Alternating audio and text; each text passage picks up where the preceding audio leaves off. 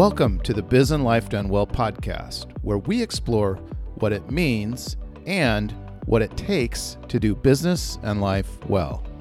I'm your host, Peter Wilson. If you're like me, you are intrigued by stories of common people who have achieved uncommon success in business and life. Join me as I interview fascinating people about how they got started, their successes and failures, their habits and routines, and what inspires them.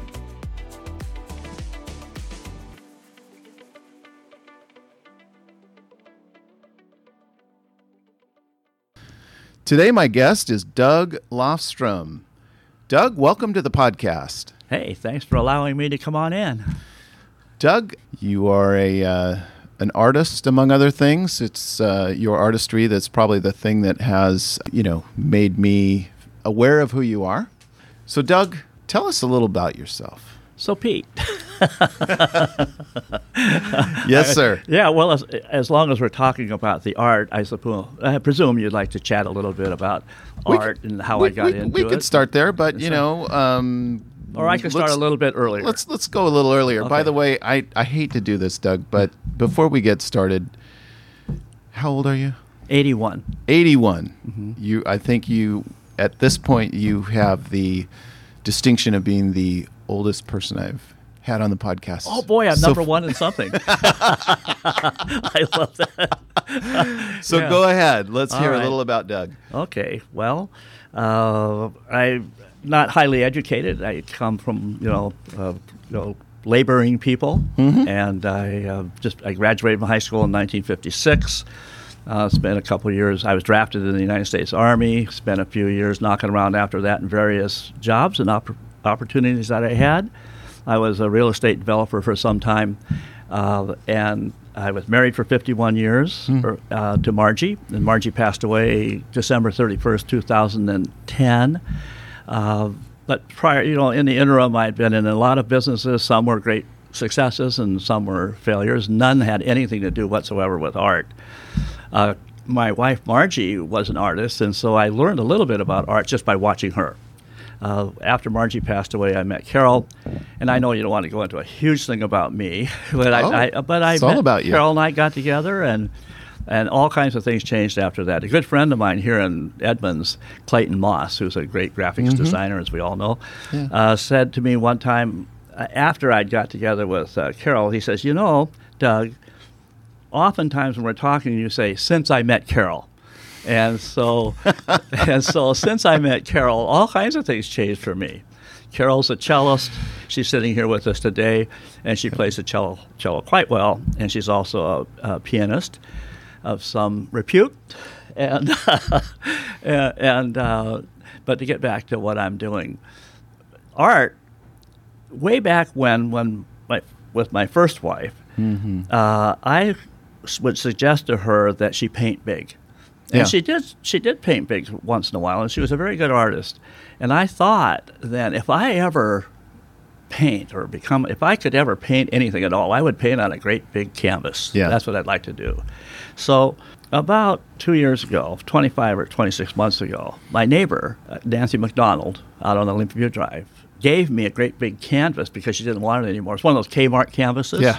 Uh, you know, Yeah. a bunch of sunflowers or something. I thought this might be a chance for me to take a crack at painting. Okay. And so I did. I laid this thing down in our garage and tried to paint something on it, and it was just horrifyingly bad. Uh, then I painted a number of other things on the same canvas, and one day something turned out. It turned out looking kind of cool. Simultaneous with that occurring, the political season was starting. Hmm. And while I was hmm. just fooling around with this painting and trying to make something out of it, the Donald Trump Hillary Clinton thing got started, mm-hmm. and I and it was so mesmerizing. Where I Carol and I had not watched TV in five years except for 60 Minutes, mm-hmm. but now we both became engrossed in this watching Trump fiasco, Yeah. and I became so irritated with the whole thing. I said to Carol, Carol, I've got to do something because this is I am going to go crazy with this thing. It is so irritating to watch this. I mean, we're at that point 79 years old, and I don't want to have anything like this in my life if we can avoid it. Yeah. So, so uh, at, at that point, I told Art, I mentioned to Carol, I says, you know what? I think I'll, I'll become an artist. And Carol Hmm. said, what do you mean? I said, I'm gonna, I said, I'm going to start a, we'll start a painting business. Uh, what do you mean? She says again. I said, well, look, here's the deal. Uh, I'll paint 25 paintings Okay. because we have to have an inventory, right, Carol? I mean, have, isn't that the way business works? You must have an inventory. Sure. So, I she said, "Really?" And I said, "Then we'll sell a couple paintings. We'll have and, and as we sell a painting, then I'll refill the inventory. There you so go. we'll always have twenty five paintings in inventory." And she looked at me like I was just totally nuts. And she said, "Doug, you will never sell a painting, ever. You don't even know how to draw." So, so I started. So I started painting. So you picked up a brush. I picked up a brush, went down and bought a few things at Art Spot. yeah. Bought three, you know, three tubes of paint, uh, a couple canvases, and away I went. And uh, by December, this was in October of 2016. By December uh, 24th of 2017, we had 25 or 30 paintings. They were just plastered all over the place, and you know, they were well, some I don't know what kind of quality, but they were there. And some guy walked into our home. His, well, actually, I'll tell you, his name is Michael Keeley. Okay. Who's a friend of mine, at Windermere uh, broker. And he said, "Oh my gosh, you know, it's the 24th of December, and I haven't purchased anything for my for Sylvia." He said, "I think I better get her something." It's like three in the afternoon. so he said, "What would you take for that painting, that particular painting?" And I Yeah. s- I, said, uh, "I thought, what the heck, you know, thirteen hundred dollars." I tell him. Yeah.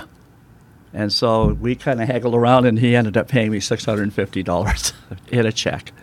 And Carol and I, when he walked out the door, we both go high. And we were seventy-nine-year-old people jumping up and down in the living room, high-fiving each other, looking at the picture of Mike Keeley and me in the check. And- Wow. And it was just an amazing occurrence. And that started the whole process. And at that moment, I kind of went from goofball painter to yeah. artist, Yeah. professional artist, right? Sort of. Sure. And from there on, you know, pretty soon somebody else, another guy came in, and I thought I'd try that same little number on him. Yeah. He said, "Well, you." About two or three weeks later, this guy, Bill McLeod, is his name. Bill came in and he said, "Hey, I like the looks of that painting. You know, I like the colors and everything. What, Yeah. would, what would you take for that?" Yeah. And I say, thirteen hundred dollars. Mhm. And he says, "Okay."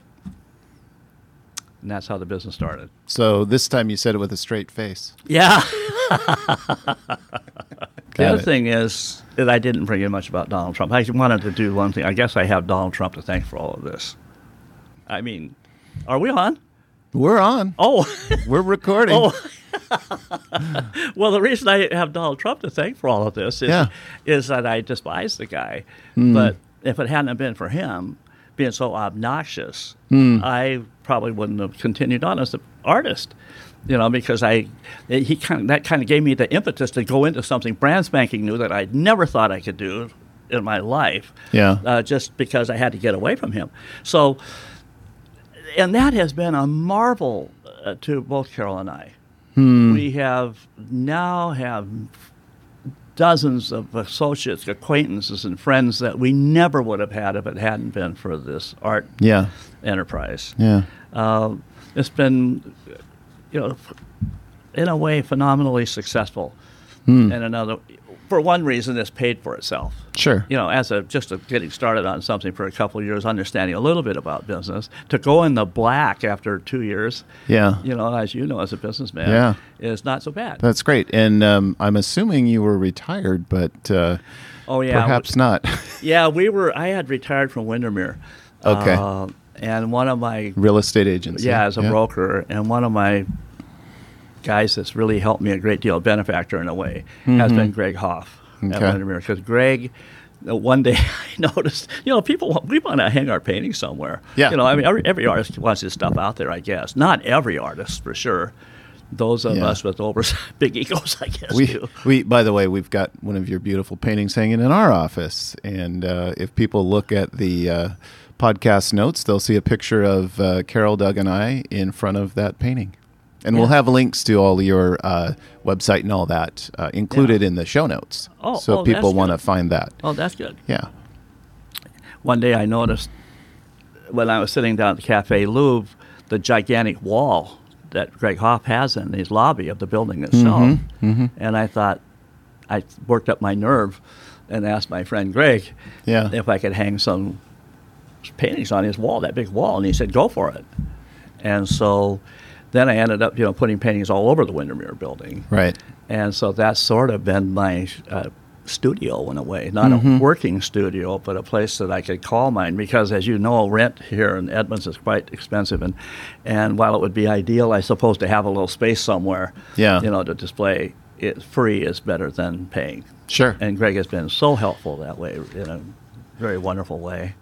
And uh, you are so. What do you think about Edmonds in terms of you know the uh, the acceptance of artists? I mean, it seems like there's a lot of opportunity, uh, a lot of art in Edmonds, right? I I think it's a fabulous place, and one of the tests that I had in this whole endeavor is uh, after painting for two or three months, or maybe it was May of 2017. I recall this quite well. Uh, I had borrowed. We had an old pickup truck that Pat Shields, a local guy here, Yep. good friend of ours, Yep. uh, had loaned us for some time. We didn't need it. Need it. He just had it was extra, so we had it in our bunch of cars around our place. Yeah. And uh, I said to Carol, I think I'll. Why don't I take my paints and stuff and just go down, you know, in front of like near Engels Tavern Mm-hmm. and uh, paint in public. Okay. And so uh, we agreed that might be an idea, crazy Mm-hmm. sounds. So Check with the police first. I didn't. So I just, yeah, really, I, that thought occurred to me. Can you actually just go down and stand in the street and paint? Yeah. So I did. I drove down there, and gosh, it was really a nice day. And I had a just a piece of raw canvas. That means it wasn't stretched on a stretcher board or anything. It was just a piece of canvas, four by six feet. And I laid it across the back of the pickup. Actually, hung it on the back of the pickup was duct tape. And right in front of the red twig and God and everybody, I started to paint. And I, I felt like I could be just humiliated by doing this because people could laugh at me, Sure. throw rocks at me, or you know, chortle as they went by. but and so I, so it, was kind of a step out uh, into an area that I of life, you know, that I never thought I'd be able to do to actually go out and perform in a sense, Yeah. uh, in Yeah. front of the public, and it worked. I mean, people were nice to me, and they would stop and chat with me, and they wanted to have their pictures taken with me. Mm-hmm. Probably just because I'm an old white-haired guy out there, you know, probably just being kind to me, you know. Uh, Yeah. And it, it became a thing that I did many, many, many times. And because you know, I know you're a marketing guy, Sure. and mar- you know, to sell paintings is not an easy thing to do. Uh, uh, and I thought, well, this is different, at least for Edmonds. To get back to Edmonds, Yeah. you don't see people standing around out in the street, you know, painting. No. You go to New York or other places, you might see it everywhere. I don't know about that, especially in the warmer climes. Sure. But here you don't see that. And so all of a sudden, the city of Edmonds, if you ask me what my address is for painting, it's the city of Edmonds. Hmm. Because the, back to the question, the city of Edmonds is very welcoming to Yeah. artists. Yeah. Extremely so. And that's what really got my name out there was doing that. Hmm. And, Yeah. and now, oddly enough, I mean, I'm not used that. I'm not famous by any means whatsoever, but it is kind of an odd thing. People will come up to me and say, "Oh, you're the artist." I'm the artist. Yeah. like I'm the artist in Edmonds. Yeah. I mean, there. Are, I got to tell you something, Pete. There are great artists in Edmonds. I can't carry the shoes Right. of most of the artists Right. in Edmonds. Right. Andy Eccleshall. Yeah. David Marty. David Marty. Yes. Uh, Pam Harold, who moved away, I guess now. Um, Mike Regan, Clayton Moss. Yeah. These people uh, are, are phenomenal artists. Yeah. So I just here I am out there. People are calling me an artist. It's Hmm. like, really, really? You want to see some artists? Go visit Andy Eccleshall. There's an artist. and I love Andy Eccleshall. He has that great personality and everything, and he's been very helpful to me because when I talk to Andy Eccleshall, I usually start out by saying something really negative about my own work. Yeah. Because I feel like I'm sort of, I, you know, I'm like humil- I mean, I'm humbled to be in his presence. Mm-hmm. And he always, he says to me, Doug, Doug, you know, you're different. You know, you, Yeah. yeah, you do your thing. Don't you say that about yourself. Right. Mike Regan, Michael Regan. I don't know, is it Reagan or Regan? But anyway, Mike Regan, you know, he's the Chuck Close of Edmonds Mm-hmm. because he can do portraits that are dead right spot on, Mm-hmm. on as far as portraiture goes. And he has, I've become a little bit acquainted with him, and he stopped by in our place, and he has seen me on the street in front of our house just loading up paintings in a truck or something, and Mm-hmm. he has advised me, do this, do that. Hmm. I pay attention to him. Mm. You know, I, if you are going to ask me eventually who my, if I've ever taken any lessons, I have in a way, Mhm. just listening to these other great, uh, to these, I should say, not other, Right. these artists out Right. there that really have done it. Right. Right. Right. So what is this? What has this done for you? For your spirit, for your soul. I mean, I just feel the energy. What you know? What what what has this meant to you outside of the painting piece? It's an uplifting beyond belief. Hmm. That's, no, it is believable. It is, there are moments where things, incidents where where something has happened during the painting process Mhm. that makes me realize this is what I want, this is what I should be doing. Hmm. And I'll give you an Mhm. example. Yeah. I was approached on the street by a woman named Pam Martin. I was painting in front of the art spot here back in May of this year. And she approached me and she said, you know, I had all these colorful paintings right in front of the art spot, and Tracy is very nice to allow me to, you know, paint there. Mhm. Uh, it was on the third Thursday. Um, and she asked me, she said she liked the colors that I was using in my paintings and so on, and could I would I do do I do would I do I take commissions? And I said, well, yeah, I might, you know. And she said, uh, I, I would like you to do a portrait of my son, Christopher Martin. And uh, what would you charge? And I told her, you know, I, Mhm. and so she said, okay, okay. She wanted me to do that. Uh, then she said that her son had committed suicide Oh. a year ago, about 14 months ago. Uh, this was in May, and, and uh, it's June, I mean. And so uh, Hmm. I agreed, and I took it upon myself, of course, to, to, to attempt to do this thing. She wanted him to be sh- in the portrait, Yeah. kind of like abstractly so, she said. Yeah, yeah. And, um, and kind of get the family in there a little bit. You know, she had t- something tattooed on her wrist that reminded her of Christopher, Mm. and her husband had had something tattooed on his ankle, a Celtic cross on his ankle, and she wanted to see that somehow in the painting. And she the, she had this heart with the Christian cross bisecting it on her wrist. She wanted that in there. Anyway, so I set about uh, painting this great big gigantic painting, four feet by six feet, uh, to represent that. And I know I'm kind of beating around the bush a little bit of how to get to your question. What has it done for me? Yeah. I'll get there quickly. We got all day. Okay, so I painted this painting, and I got the Christian cross in there, and I got the Celtic cross in there, and I got all the colors she wanted in this great big painting, and it was very abstract. It was very, very cool. Uh, but I, I stepped back and said, "Where's Christopher?" Hmm. Because I hadn't been able. I'm not a portraitist, Yeah. and I got supposed to make this young man look like him. And I got a you know head shot of him, a great Yeah. head shot of him to look at. Yeah. And so uh, I, mean, that, I was flummoxed by it because I just, I was really kind of fearful, I guess you would say, to attempt to do a portrait of somebody and actually make them look like themselves. Yeah. And so one night, one late afternoon, uh, Carol had left me to go somewhere, right? and I, it was a beautiful afternoon on the deck of our house. We live right on Olympic View Drive. We got this gorgeous view of the mountains, of the water, the, all of this stuff. And I, I uh, thought, she's gone. Ha ha. I think I'll pour myself a little martini. Mm-hmm. So I poured myself a martini, and I had some paint and a canvas laying out there. Just happened to be laying out there, a big white, big canvas, four foot by four foot canvas. Anyway, I poured myself a martini, and yeah, that really tasted good. Carol's not here. I wonder if I should pour a second one. I said, okay, Carol's not here. I will. So I had two martinis. Yep. And then I thought, well, if two are good, three are better, so I drank a third. and then I'm looking at this canvas, and I'm thinking, I think I'll paint something. So I grabbed, I, everything was right in front of me. I had a, I had a spatula, like a turner, a pancake turner there, Yeah. metal pancake turner, the canvas, some white and black and paint, and I just tore into this canvas. I got down on my hands and knees, and I just start painting this thing. I paint, I paint, I paint this thing, and here I've got this big swirl of white and black paint. Look, oh, it's just crazily good, I think. Yeah. And the following morning, and I named it right then and there, Three Martinis. that's the name. Of, that's the name of the paper. Nice. So the following morning, and this is about getting to the question finally. The following morning, I get up and I'm standing in this our studio, which is the living room, dining Yeah. room area of the Yeah. house, and on this great big easel, I've got this painting, and I look at that painting, and I think to myself, I wonder if Christopher. This is a thought that runs through my head.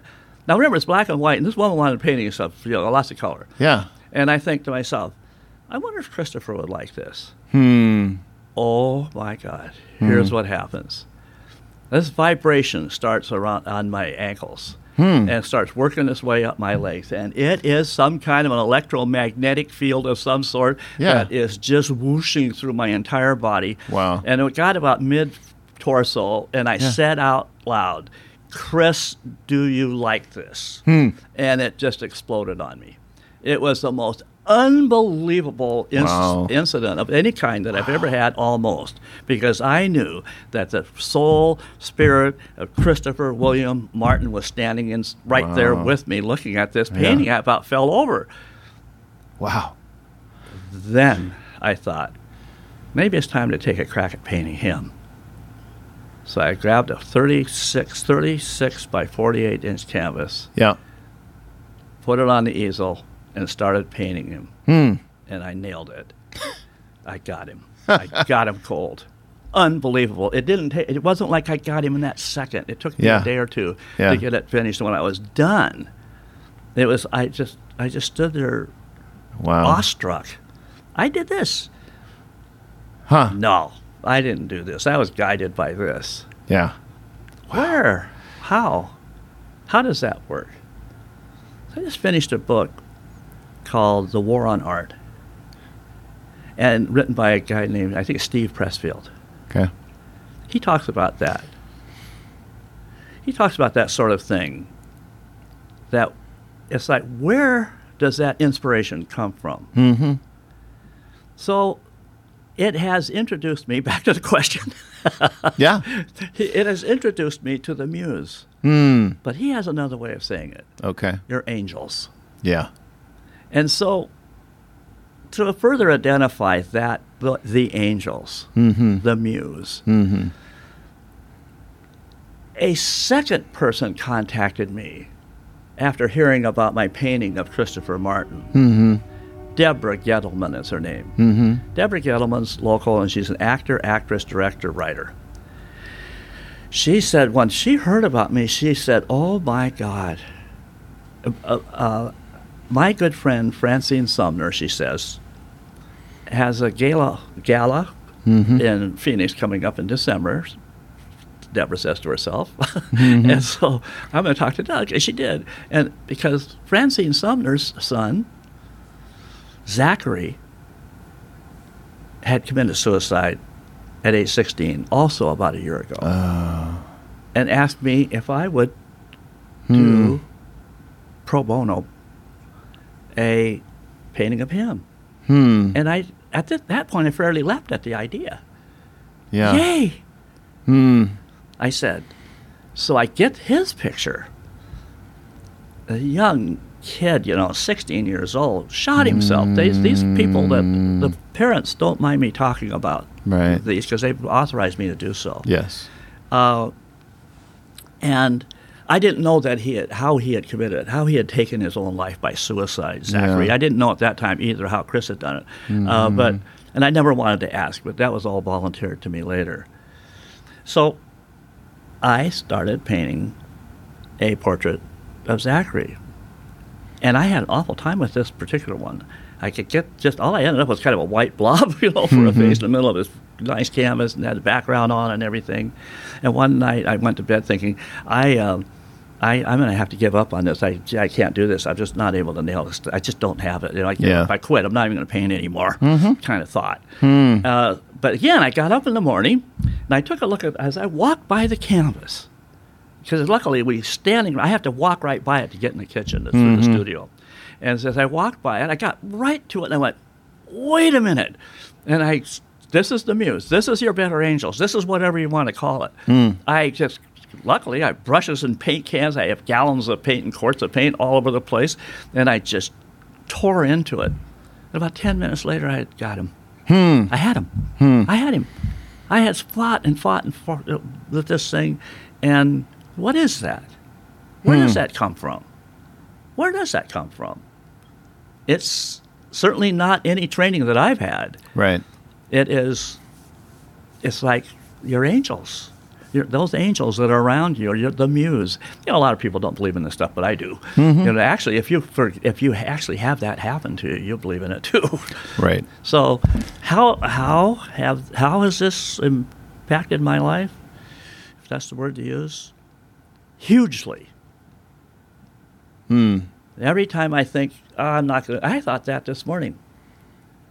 Something happened yesterday that made me think, ah, I don't think I want to paint anymore. And then I get up and look around and go, hey, this is nuts. This is really a lot of fun. Hmm. Yeah, yeah, it has given us both Carol and I, and Carol is just my best backer, my best friend, my best everything, right? But it's given both of us, me probably more than her, because I'm the one doing the paint, actual painting. Yeah. uh, a sense of purpose. Are there any businesses along the way that where you had not necessarily a similar experience, but something where you really felt like you were doing what you should be doing, and it really was, you know, something that was a success, it, w- whether it mon- monetarily successful or a success in some other way? Rarely, Rarely. rarely. I'm like Winston Churchill famously said, "I go from one failure to the next." and uh, and that's my life, I think. Well, as far as business goes, Yeah. you know, there were businesses where I, I went through bankruptcy twice. Once when I was just a kid. Yeah. You know, I didn't know back in the '60s. Yeah. You know, I actually went through bankruptcy over. You would think today, oh my God, why did you do that? And then later, for a, a much bigger reason, uh, in 1960 or 79 or so, uh, I, or 80. I had a I was in bankruptcy over some real estate dealings that were a lot of developers uh, had that happen to them at that time. Right. So um, I, I've uh, been successful as a salesperson at numerous occasions in my life. Mm-hmm. Yeah. With real estate, especially working with Greg Hoff at Windermere. Yeah. Um, I mean, he gave he gives everybody a great opportunity to be successful. Greg Hoff does, and but that was monetarily. All that was money. Um, I've never ever had success like I have had. Oh, here's a good here's an opportunity for me to give you an example. Uh, let's say. When, back when I was selling real estate, if you sell, just don't want to give up all the secrets of real estate, but you know, if you if a realtor lists a house and sells for a million dollars, say, Yeah. their listing commission is thirty thousand dollars. Okay. You know, you write up a little piece of paper. It's a lot more complex than that. But you know, you write, sit down with somebody, write up some paper, and you stick it out on the internet, and somebody comes along, buys it, and Greg Hoff writes you a check for thirty thousand Right. bucks. It's like, oh my God, how could this be happening? Thirty thousand dollars. Yeah. When I sold that first painting, when, when I should say when Mike Keeley bought that first painting for six hundred and fifty dollars, to me that was like five one million dollar sales. Wow. six hundred and fifty bucks. This is something I actually produced and I actually did something. Right. You know, so that I compare this art back to that success, and the, and the art is far greater because for some or what well I don't know I know the reasons why but the when someone purchases a painting one one thing that happens then is the artist is instantly validated there's Right. a validation money is energy Yeah. That's all money is is energy. Yeah. So they that person who purchases the painting from me has validated me by actually giving me some energy, and they take away something from it. Yeah. I mean, they take this painting instead of uh, paying six hundred and fifty or thousand dollars for a couch, they've got a painting they're going to hang on their house for years and years and years Yes. and years, and never goes down in value. Probably goes up. Uh, so what what it is, it's a matter of love. I think you know this is what love is all about. Yeah. This idea that happiness enters into this in a great way. I'm very happy too. While I was doing the painting, I'm very happy when somebody comes along and purchases the painting, and the person who gets it is very, very happy with it, and it comes back. It comes back ten or hundred times more uh, from a love standpoint than it originated as it, as it originated. So right. that's uh, I don't know how that reflects back on the question because I just wander off here all over the place.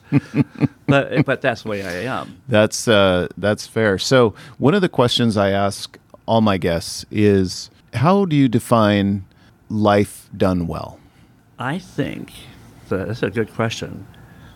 It's when you receive ideas and act on them, and pr- through that manifestation of the idea, I mean, an idea is comes from somewhere else. I mean, who's the thinker of the thought? The idea comes in. We think we think of that, that idea. And then, but then to take that idea, to move on that nudge, that HUD, that hunch, to move on it and actually produce something, that's sort of a heavenly thing to mm-hmm. do that, mm. right? It's a, it's part, it's universe, it's part of the universe is speaking to you.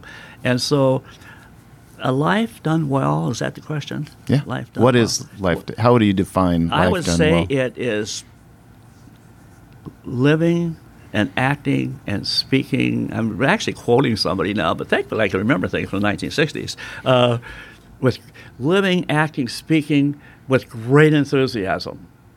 And passing that enthusiasm on to other people. Hmm. To when I, a life done well is when a person meets someone and that person who they meet feels better after meeting you than they felt before. right.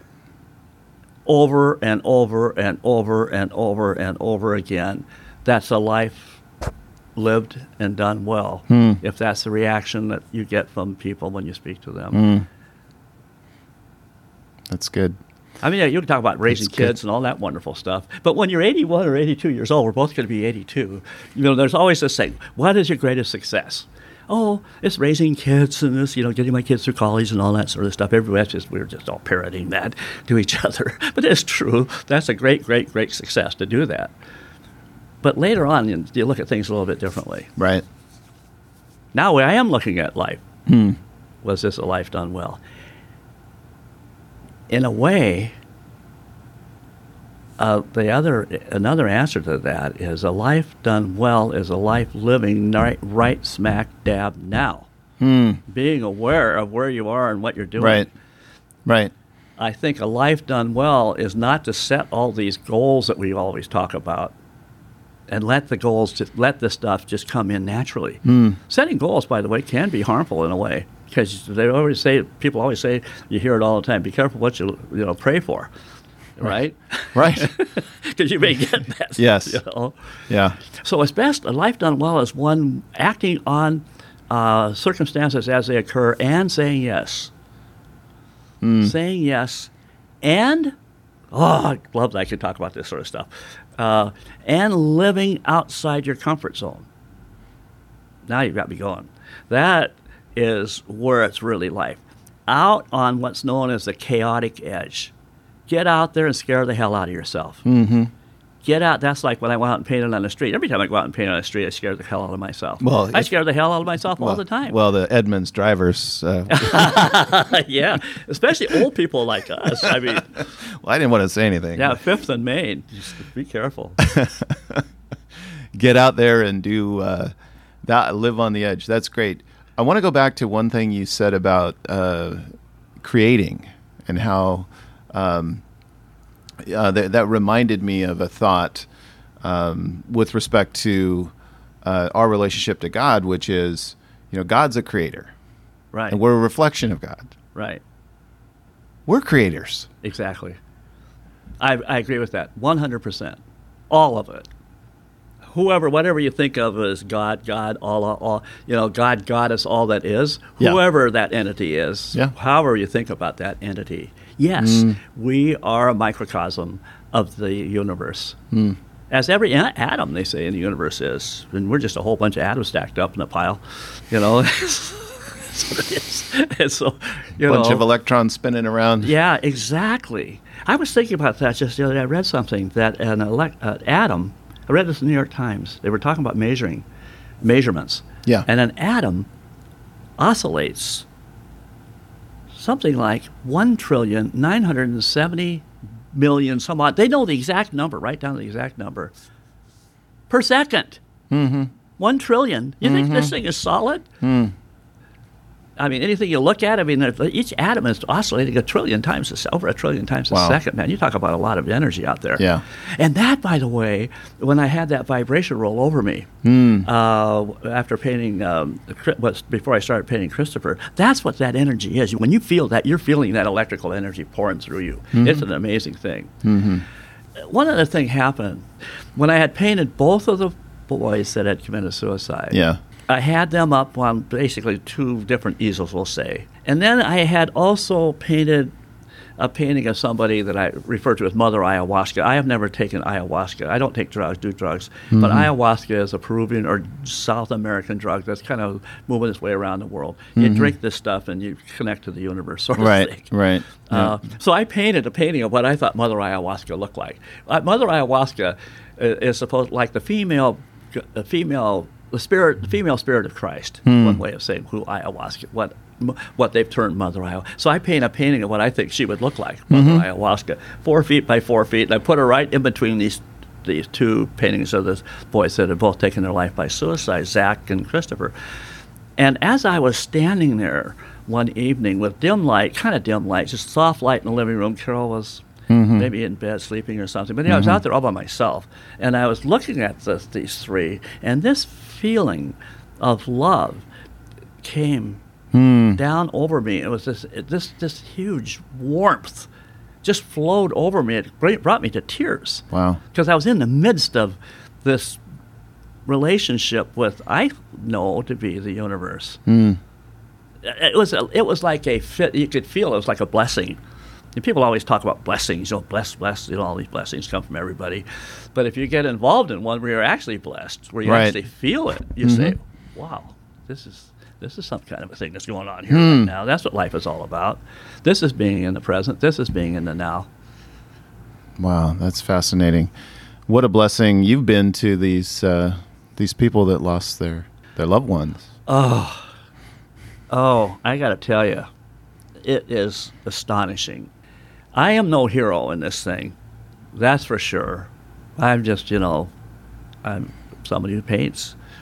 Uh, the re- but what reflects back to me from the spe- these two mothers and the father of Christopher uh, is you must when you feel some what the kind of love I get back from those guys.